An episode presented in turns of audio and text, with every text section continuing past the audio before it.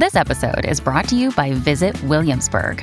In Williamsburg, Virginia, there's never too much of a good thing. Whether you're a foodie, a golfer, a history buff, a shopaholic, an outdoor enthusiast, or a thrill seeker, you'll find what you came for here and more. So ask yourself, what is it you want? Discover Williamsburg and plan your trip at visitwilliamsburg.com. Another day is here, and you're ready for it. What to wear? Check. Breakfast, lunch, and dinner? Check. Planning for what's next and how to save for it? That's where Bank of America can help. For your financial to-dos, Bank of America has experts ready to help get you closer to your goals. Get started at one of our local financial centers or 24-7 in our mobile banking app. Find a location near you at bankofamerica.com slash talk to us. What would you like the power to do? Mobile banking requires downloading the app and is only available for select devices. Message and data rates may apply. Bank of America and a member FDIC.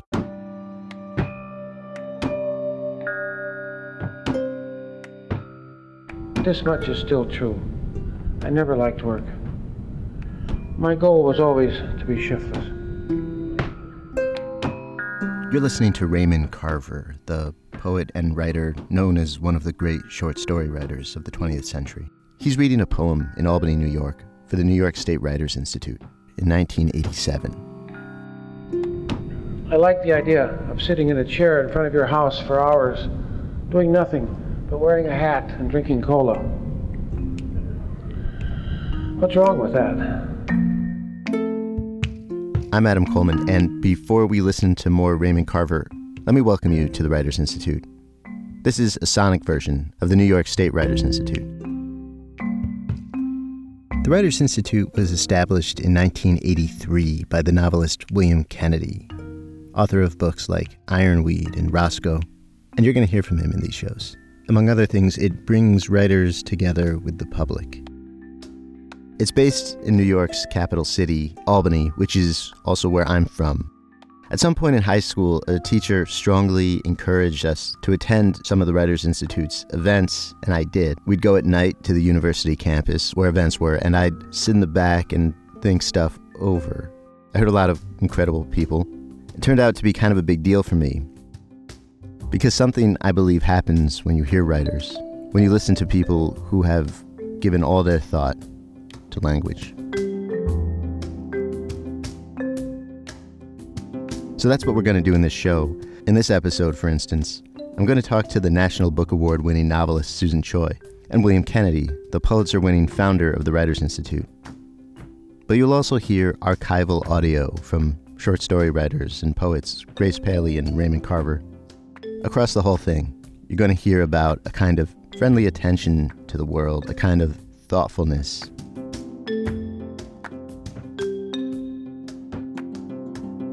Let's get started with Raymond Carver. There is something like the opposite of work that interests him. Shiftless. The people who were better than us were comfortable. They lived in painted houses with flush toilets, drove cars whose year and make were recognizable. The ones worse off were sorry and didn't work.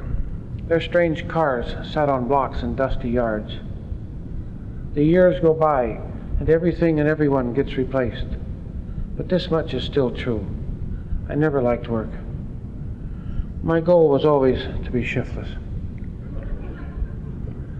I saw the merit in that.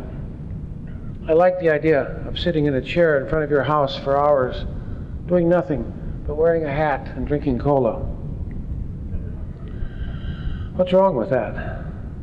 Drawing on a cigarette from time to time, spitting, making things out of wood with a knife. Where's the harm there? Now and then calling the dogs to hunt rabbits. Try it sometime. Once in a while, hailing a fat blonde kid like me and saying, Don't I know you? Not, What are you going to be when you grow up? I played that Raymond Carver poem for the novelist Susan Choi, author of books like Trust Exercise and My Education, and I asked her if that kind of shiftlessness defines the work of the writer in general. When the speaker in the poem says, I always wanted to be shiftless, are you assuming that Raymond Carver, that speaker, says, like, and I succeeded? Look at me here, like reading this reading this Yes. poem to you and actually like possibly being paid. Yes, this is a, a triumphant moment. Like, look what I've done with my shiftlessness. I definitely at times feel like I've gotten away with something and I can't believe I got away with it.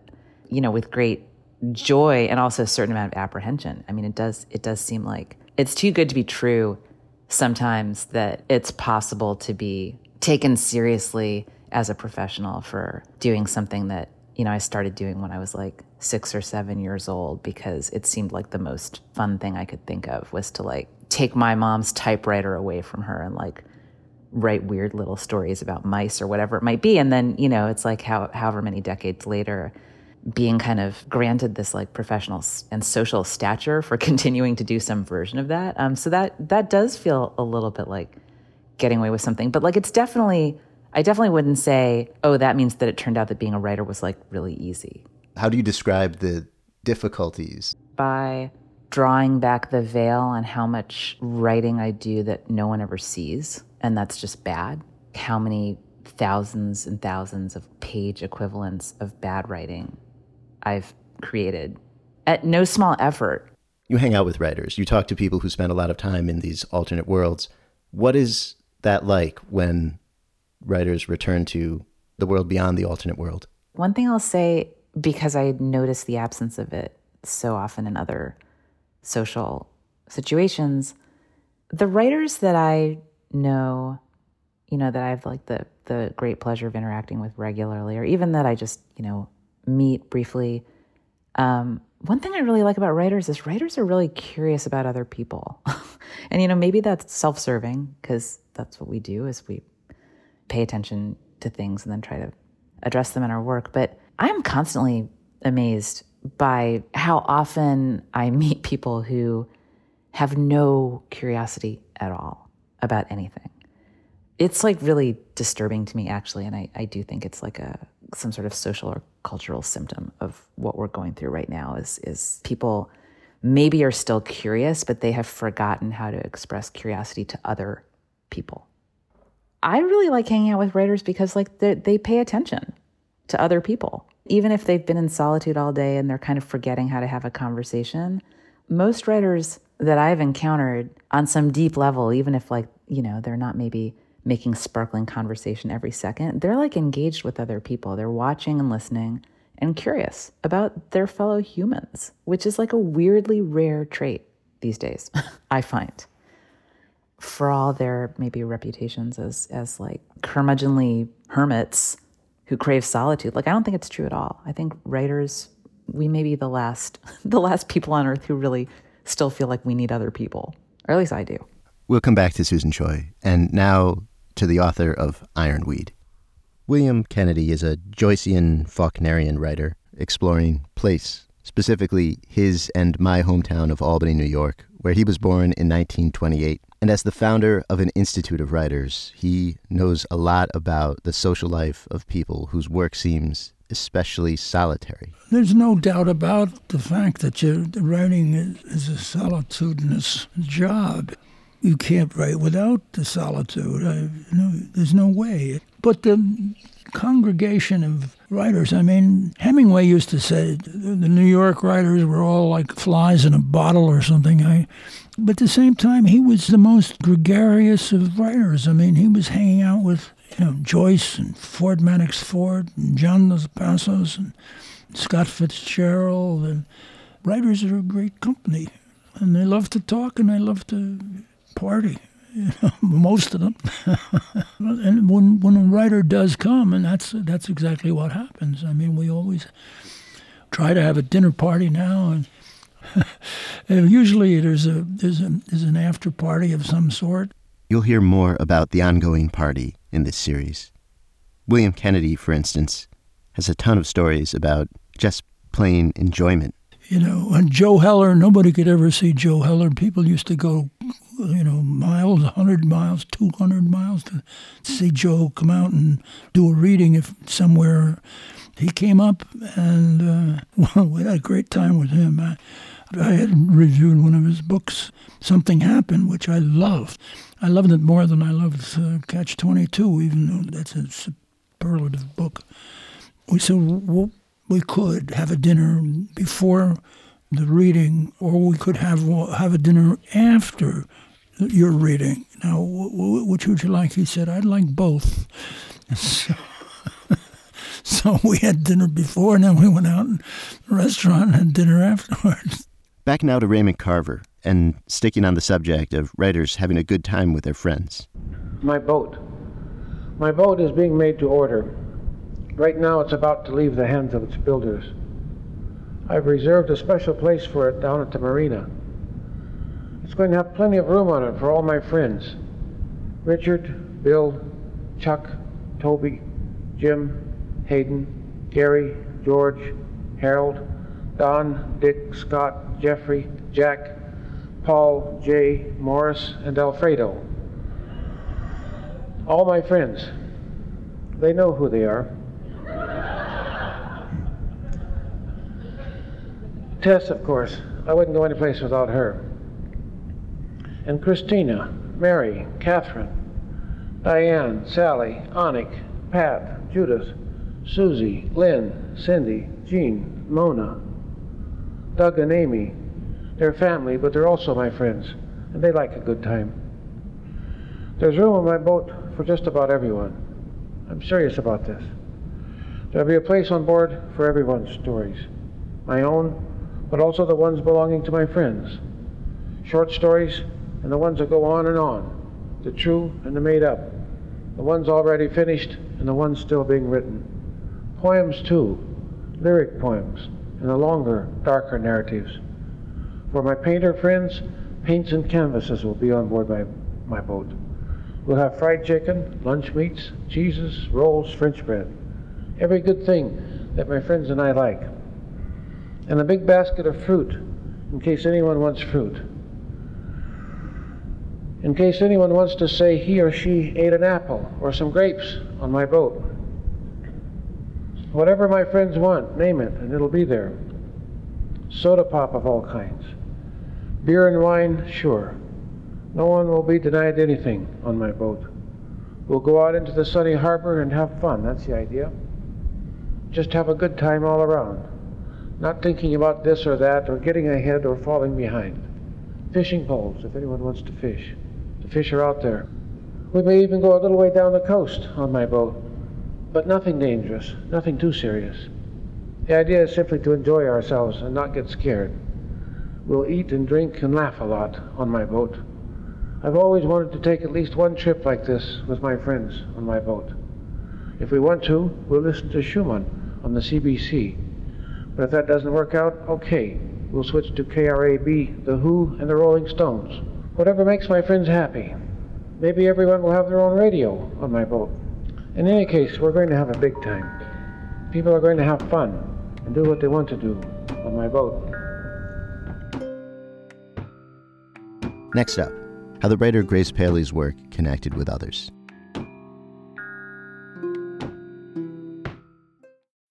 When you need mealtime inspiration, it's worth shopping Kroger, where you'll find over 30,000 mouthwatering choices that excite your inner foodie. And no matter what tasty choice you make, you'll enjoy our everyday low prices, plus extra ways to save, like digital coupons worth over $600 each week. You can also save up to $1 off per gallon at the pump with fuel points. More savings and more inspiring flavors make shopping Kroger worth it every time. Kroger, fresh for everyone. Fuel restrictions apply. You're here again with me, Adam Colman, and the New York State Writers Institute. Grace Paley's collected stories are masterpieces, animated by a kind of voice that you're about to hear in her archival sound from the 1980s when she was given an award. She was introduced by Governor Mario Cuomo and also William Kennedy, who talked about her attentiveness to language and also her rebelliousness. She recalled that her career as a storyteller began by, lis- by being a listener. Quote, When I was little, I loved to listen to my parents' stories, all the talk that went on. I loved to listen, and soon I loved to talk and tell. Unquote. She lost interest in school in the sixth grade. even, even so, she graduated from high school and entered Hunter College at the age of 15. She then immediately lost interest in college and was expelled for absenteeism. Even so, she went on to New York University, in which she lost interest and decided not to stick around for a degree. Grace Paley's writing calls on a different kind of attention from what you'll often find in universities. She describes here writing that isn't anti intellectual, but it draws from a mindset different from a lot of intellectual work. I want to particularly also thank the political movements that I've been involved with. We often think that we're working for those movements. I don't think we have time to think how often those uh, historical currents, what they do for us. I don't think I would have written really without the influence of those movements. Sometimes, you know, I didn't even know they existed. I mean, just because you're going to thank a movement doesn't mean you knew about it to begin with, you know? I mean, I, I wrote an awful lot about women before I thought of myself as a feminist. And then when I finally finished my first book, I said, oh, I guess I'm a feminist.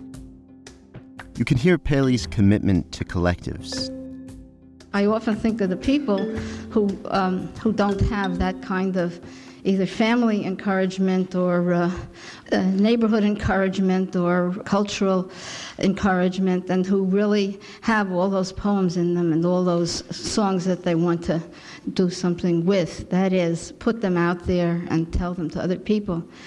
I thank the Writers Institute and the state for this award. It was a great surprise to me and a great pleasure when I found out who was in charge of awarding it to me. Some people over there. And, um, and the only nicer thing, maybe, for me would be like if I got an award from my block. and. And those are two possible places either 11th Street in Manhattan or else my Bronx block between 172nd Street and 173rd Street, which unfortunately is no longer there. Thank you. When Grace Paley talks about her writing, there's more to hear about getting beyond self so that a writer can get into conversation more with others most often when you write, you're really, you're really sitting there and you're just thinking about what's eating you up alive, so to speak. I mean, you're trying to clear your head. You're trying to get beyond your own, um, I, I, won't say your own, per, not your personal suffering, but your own worries and agitations about, about the world or about your relationships or whatever, and you're trying to do that. And then when, when something happens and it turns out that you're talking about something that, that really concerns lots of other people, it's a great joy. It's a, it's a wonderful thing to happen. I played that most recent Grace Paley sound, the last 40 seconds or so, for Susan Choi. Wow. Um, it was so moving to hear her voice. I've I've never heard her voice, and I love her. And uh, I'm like almost in tears. like she sounds so young. I was enraptured just now for 40 seconds listening to her, and at the same time, I'm realizing that I'm not sure if what she's talking about is this experience of kind of being lifted out of yourself while you're writing and having a conscious experience of, oh, this isn't just about me and my sufferings or my concerns. This this is something that is going to touch other people. I, I, mean, is it is it your impression that that's what she's saying? Is that that's kind of like a a feeling that she would even get while working?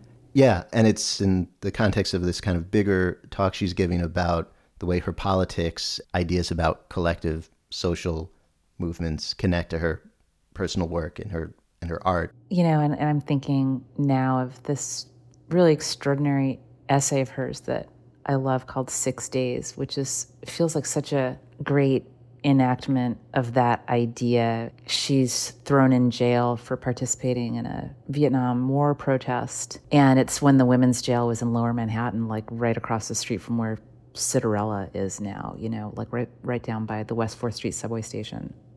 And she talks about being in that jail with all these women and their families coming and having like shouted conversations back and forth between the sidewalk and and the jail.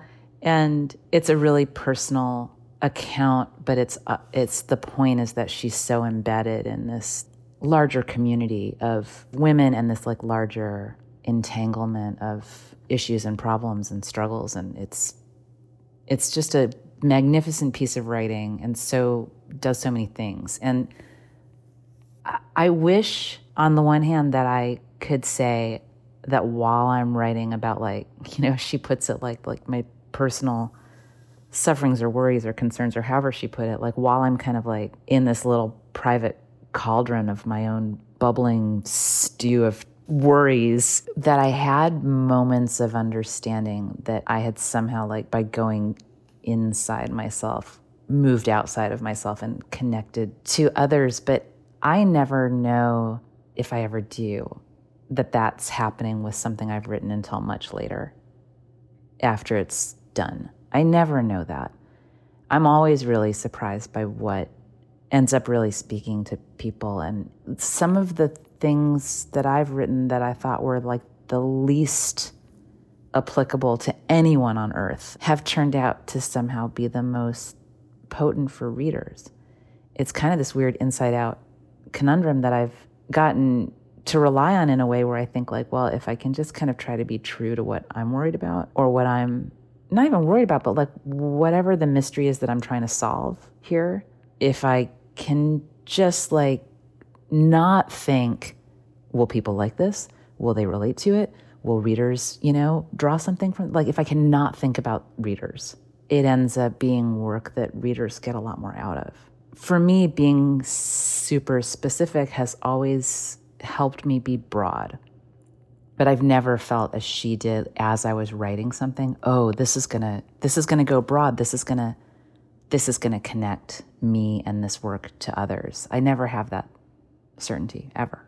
When do you realize like, oh, this is this is emanating in the world in ways in which I I didn't think before? When people start reacting, I I actually try not to read reviews as much as possible. So I don't mean when critics react. I mean when people react. I don't mean critics aren't people. I, what I mean is, you know, when people who like it's not their job to read something I wrote, it could take years sometimes to have that sift back and and realize that this thing that I wrote because I was really particularly obsessed with like this one thing, for whatever reason, it it was meaningful to a lot of other people. This next clip is is Raymond Carver reading another short poem he's focusing on sort of details, and it finally leads to ecstatic recognition of something beyond that narrow focus. But he gets there by first really attending to that focus. Mm-hmm. Balsa wood. My dad is at the stove in front of a pan with brains and eggs. But who has any appetite this morning? I feel flimsy as balsa wood. Something has just been said. My mom said it. What was it? Something, I'll bet, that bears on money. I'll do my part if I don't eat. Dad turns his back on the stove. I'm in a hole. Don't dig me deeper. Light leaks in from the window. Someone's crying. The last thing I recall is the smell of burned brains and eggs. The whole morning is shoveled into the garbage and mixed with other things. Sometime later, he and I drive to the dump, ten miles out. We don't talk. We throw our bags and cartons onto a dark mound. Rats screech. They whistle as they crawl out of rotten sacks, dragging their bellies. We get back in the car to watch the smoke and fire. The motor's running. I smell the airplane glue on my fingers. He looks at me as I bring my fingers to my nose, then looks away again toward town. He wants to say something, can't. He's a million miles away. We're both far away from there, and still someone's crying. Even then, I was beginning to understand how it's possible to be in one place and someplace else too. So there, there's this kind of accumulation of detail that leads to this almost scattered or expanded and maybe heartbroken consciousness, but some kind of bigger consciousness comes about from accumulating or experiencing the sequence of details. Mm-hmm. When do you sense details and selection of details leading to some kind of liftoff, some kind of drama or something beyond the details? It's such a great question, and I'm I'm still sort of deep in the poem and thinking about that liftoff, as you put it. It's such a nice word for a poem that towards the end tells you that this boy has been building a model airplane, right, without actually giving you that image, because he has the glue on his fingers like at risk of just continuing to sound like the most heedless and like lacking in self-knowledge of writers, I I think that that consciousness is really intuitive for me. I often don't know why a detail works, but I can feel that it does. I can feel it works. I don't know why. I couldn't explain to you why. If this if this was my poem, you know, I wish it was. Like I couldn't have explained to you why the the brains and eggs is the is the right breakfast to go to waste because this child feels that he shouldn't eat to help his family.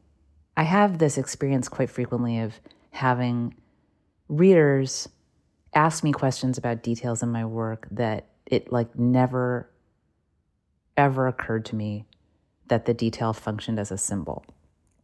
And then they'll say, oh, well, you know, when you included this, did you mean that to symbolize this or symbolize that? But it's clear that they're, they're they've seized on this detail and they intuit some sort of symbolic structure that the detail, the physical detail, is the visual manifestation of this symbolic structure of meaning somewhere in the writing. That's how I find out. You know, I don't ever consciously include something because I think, oh, this will make a great symbol. I mean, there may be writers who work that way. I'm not one of them. And I sort of suspect that it's much less common than uncommon. I teach a story by my friend and colleague Michael Cunningham, which is one of my favorite favorite stories ever written by anyone, called White Angel. I've taught it for years. And it has it has airplanes in it, actually, which is one of the reasons it just popped into my mind. And it has, you know, someone building something out of wood, someone building something from a kit with wood and wood glue. There's so many details in that story that resonate so powerfully with the emotional undercurrents. And, and, you know, one of them is this character is building a grandfather clock from a kit, and someone dies in this story. You have this image of this character building this grandfather clock which, you know, is like a rectangular wooden box. How are you going to build that but like on sawhorses so it's going to be lying flat? Like this is not said in the story, but you know, any thinking reader is going to be like, well, if you're building grandfather clock from a kid, it's probably like lying down while you're building it because you don't stand it up until you're done. So it's going to be lying down like a coffin. You know, year after year, because I have brilliant students who are great readers, everyone notices the resonance between this grandfather clock kit and the death that takes place and the implication of a coffin and there's even a scene at the end of the story when you know this character has died and the grandfather clock has now kind of taken its place in the hallway it's standing up you know chiming the hours and counting off the minutes of loss after this death has taken place and that that's just one of like a bristling cluster of great beautiful but very understated symbols that operate throughout this story. And after like the 25th class in which my students, you know, marveled over how beautifully this worked, I finally thought, and, and asked me, they would always say to me, Did Michael Cunningham do this on purpose? And I never knew. And finally, because I have the privilege and joy of knowing Michael, I asked him. And he said, Oh, I never I never thought of that. and I, it was and it was it was so great because I was like, so I, it's not just me. Um, I think that this is the incredible mystery and gift of writing when it's going well. It's like I put things in my writing that work on a symbolic level and I'm not consciously aware of it. I don't scheme them out. And I think if you do try to scheme them out, I feel like it I, I don't I don't know how to do it, but I, I have this intuition that if you did, it wouldn't work. I don't know why. I just don't think it would work. I think I don't think Raymond Carver like sat over that poem thinking, I'm going to have the breakfast thrown away and I'm going to say the whole morning got shoveled into the trash. And, you know, this is a great metaphor for like the breakfast is the morning. Like, I, it's just like that's kind of all those ideas sort of come together in whatever weird chamber of consciousness this stuff happens as you stick stuff onto a page and sort of see how it looks. So I guess that's a very long answer to your question, but you know, ultimately I'm like, no, I don't, I don't, I choose details because they sound good to me.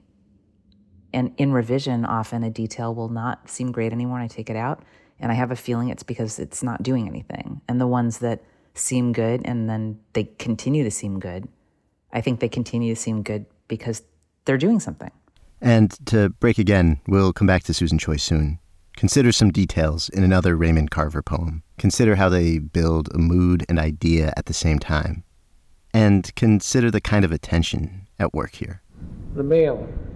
On my desk, a picture postcard from my son in southern France.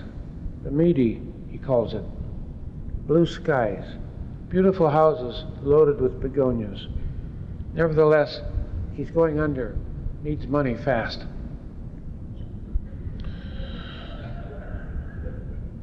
Next to his card, a letter from my daughter telling me her old man, the speed freak, is tearing down a motorcycle in the living room.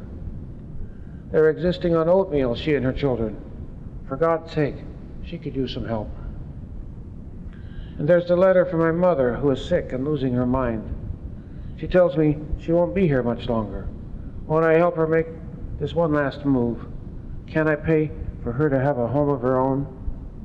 I go outside thinking to walk to the graveyard for some comfort. But the sky is in turmoil. The clouds, huge and swollen with darkness, about to spew open. It's then the postman turns into the drive. His face is a reptile's, glistening and working. His hand goes back as if to strike. It's the mail.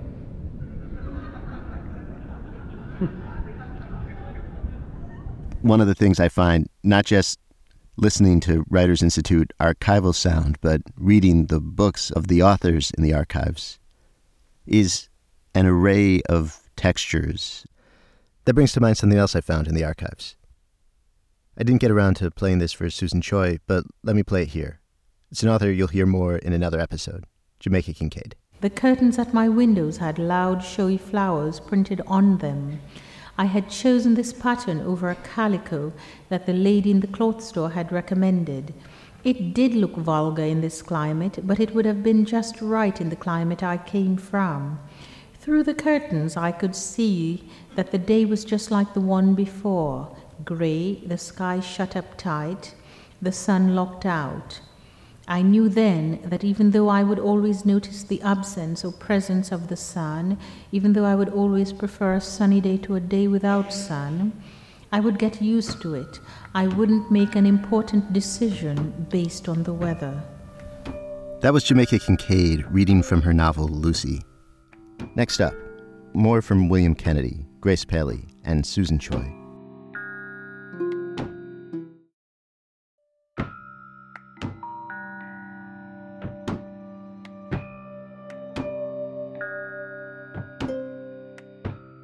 I'm Adam Colman, and you're visiting the New York State Writers Institute with me.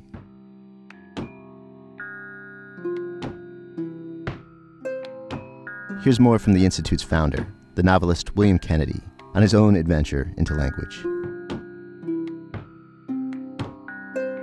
I, I came back to Albany. Uh, my father got sick, and, and, one thing and another, and I, I took a part-time job at the, my old job at, at, at the newspaper in Albany then I, I, I was looking constantly for something to write about, and I, I was in that intense learning process where you you want. I remember reading Thomas Wolfe. He wanted to read all the books in the Harvard Library, and I felt the same way. And I, I would have 35 books out or something like that. You're only supposed to take six at a time, but I'd take six at a time, six times in, in a row and I have 35 books out, but I'm trying to read them all. Of course, I couldn't. But it was that intense desire to to learn about everybody's writing and reading all the great books that you learned about. And I was also, as a, a freelance now, I was I was looking around, and uh, one way I thought of getting some stories was uh, to write about writers and review books the paper I was working for, uh, you know, kept sending me books. But then I, I just would also intersperse that with interviews with writers. And Bernard Malamud, whose work I loved, I interviewed him, and I had a great conversation. And then, of course, I, would pick his brain on writing, and I would that would be part of the story, uh, how writers write.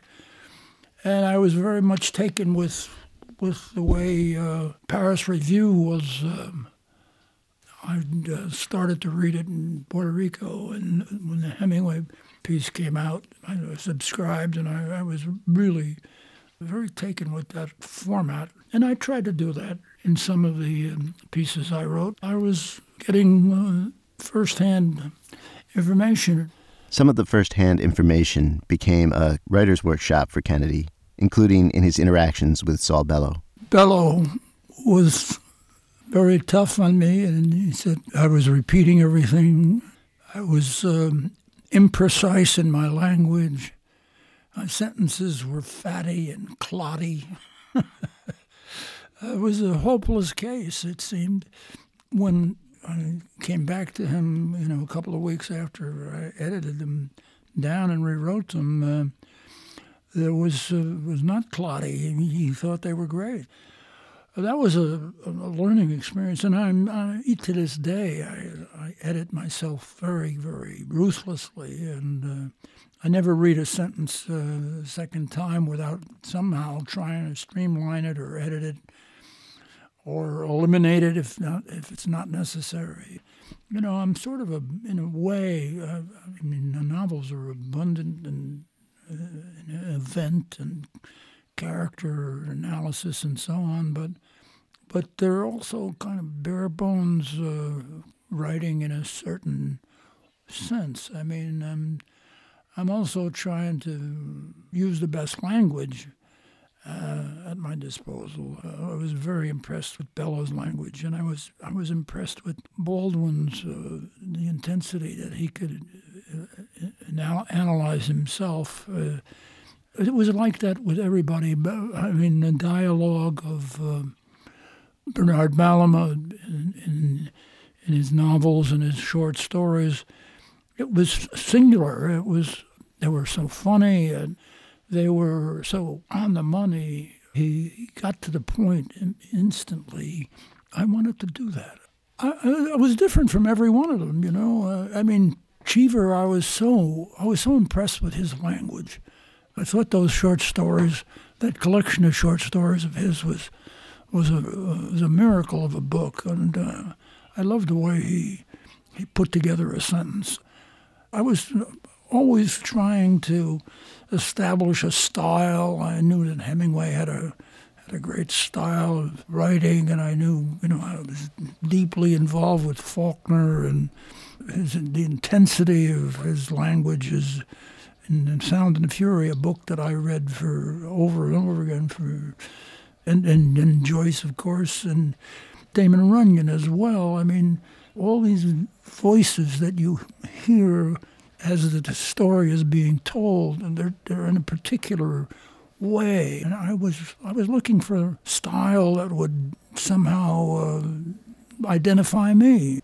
I couldn't find it. I, I, I was writing, but I couldn't find it. Graham Greene, I loved Graham Greene's novels.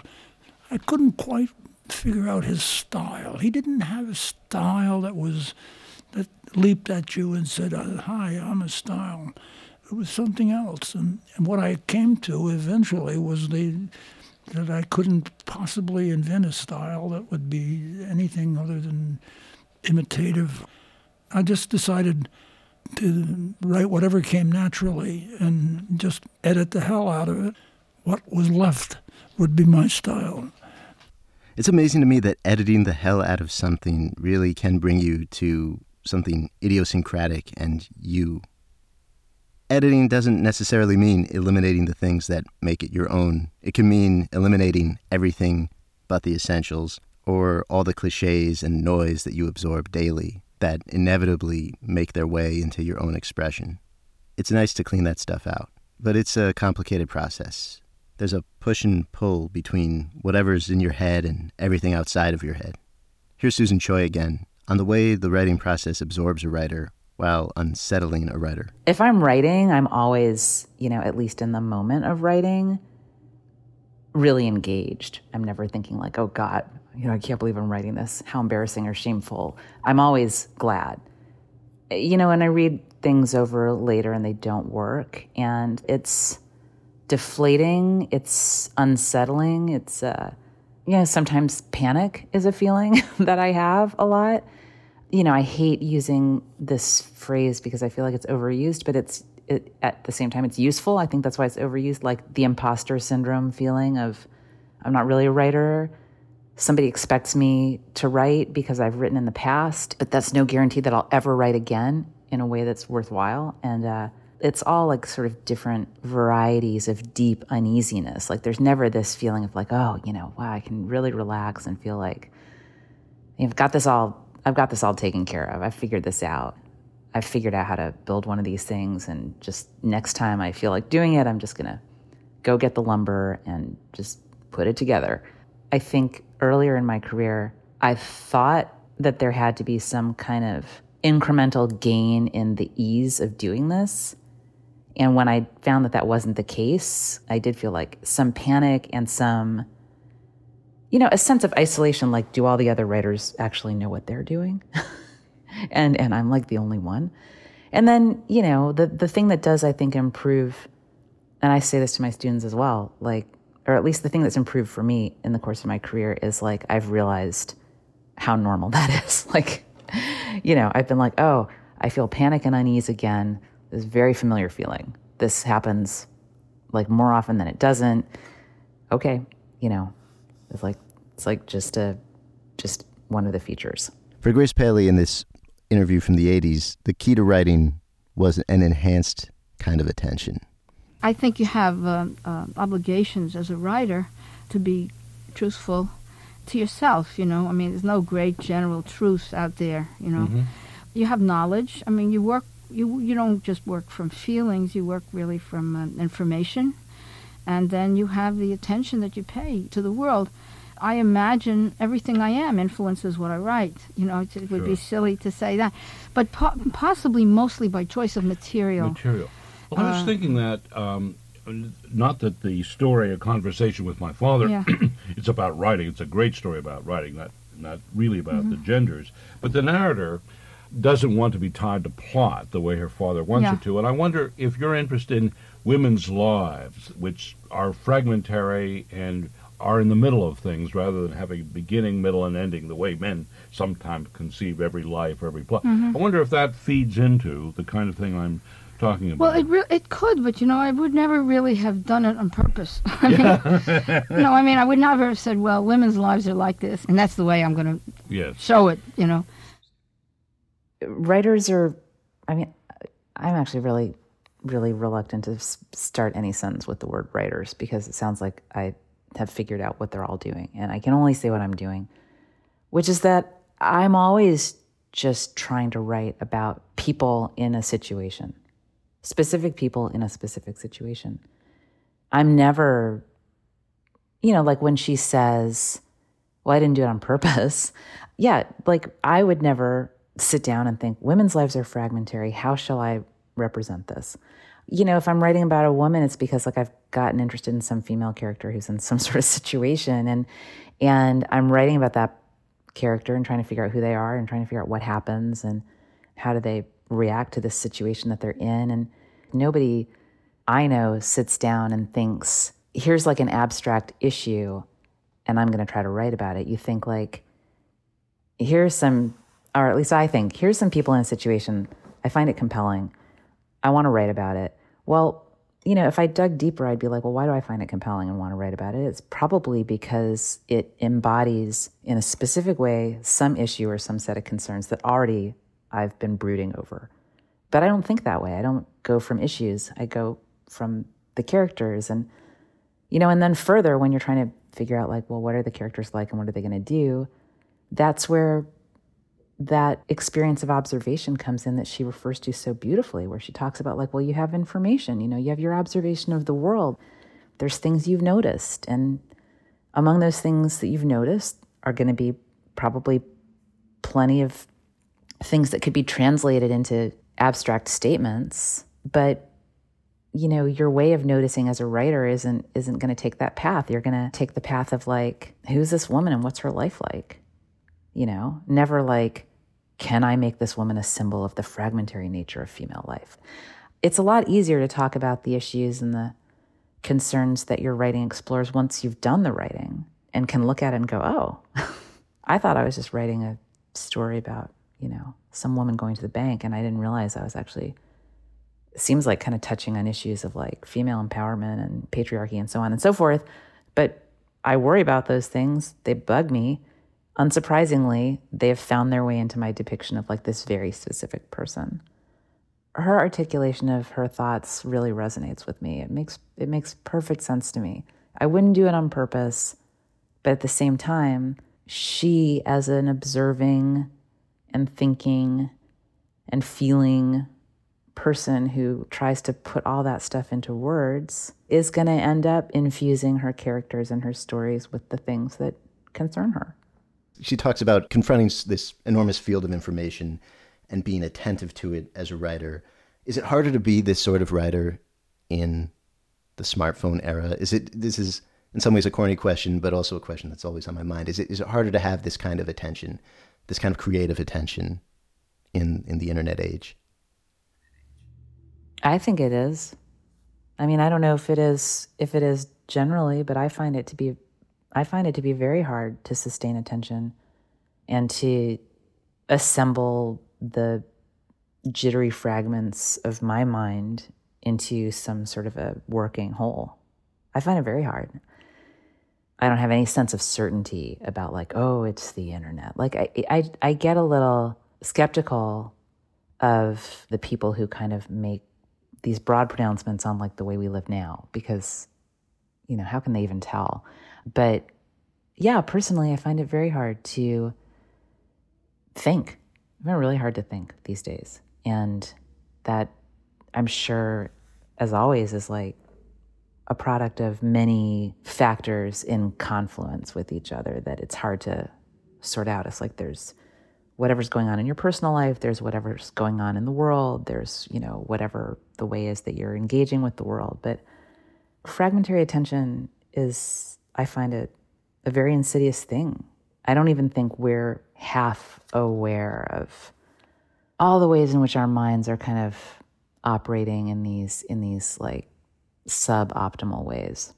What would be a, a reading experience or a writing experience that has been salutary that has ameliorated this kind of attention problem for you? I mean, almost anything that I manage to actually read has a very salutary effect. I really like writing for many hours at a stretch without any distraction because it takes me a while to like get down to it, you know, and find my way back to whatever I was thinking about and away from whatever's trying to distract me and then once you finally get there, start having like some new thoughts and ideas. And that takes a while. And it's the same thing for me with reading. I'm not ever really that great at like picking something up, reading a couple pages, putting it down, like a couple days later, maybe I have a little little more time. I really love the experience of just settling down with a book for like hours or days and uh, just having little else that's being asked of me and, you know, in my life now, that's kind of it's it's like a highly artificial situation that can bring that about like something that I haven't done since before COVID, which is like going to a writer's colony, for example, a super privileged, you know, sort of, you know, kind of precious experience in the negative sense of precious, but it is also precious in the positive sense because for me, it's this artificial reconstruction of prior conditions where there was just less going on. I can read stuff for long stretches and kind of completely immerse myself in it, and the world drops away for a while. And then you come back to the world different. It takes an awfully good book to drag you away from the clamor of the world these days. Just by clamor of the world, I just mean like my email inbox. I don't even engage with social media because I just I can barely even engage with like my own personal communication obligations successfully. So whenever I have one of those reading experiences where despite the fact that I'm like not off in some sort of solitude, the book like pulls me in. It's so great because I'm like, oh God, this still works. That that magical machine still like operates where where you go deep into some alternate world and stop thinking about yourself and stop noticing things. Miss your stop on the subway. Susan Choi, thank you so much for talking me through this. Oh, thank you. It was my pleasure, and it was a real treat to hear those clips. I've never heard, I mean, these are two writers that I love, but I've never heard their voices, and that was really very, very wonderful.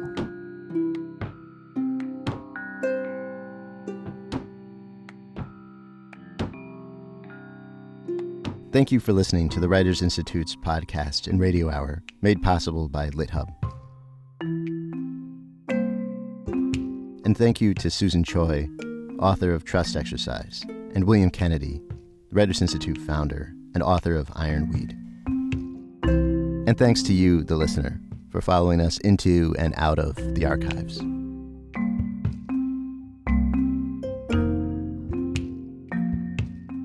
I'm Adam Colman, suggesting you learn more about the Writers Institute at nyswritersinstitute.org.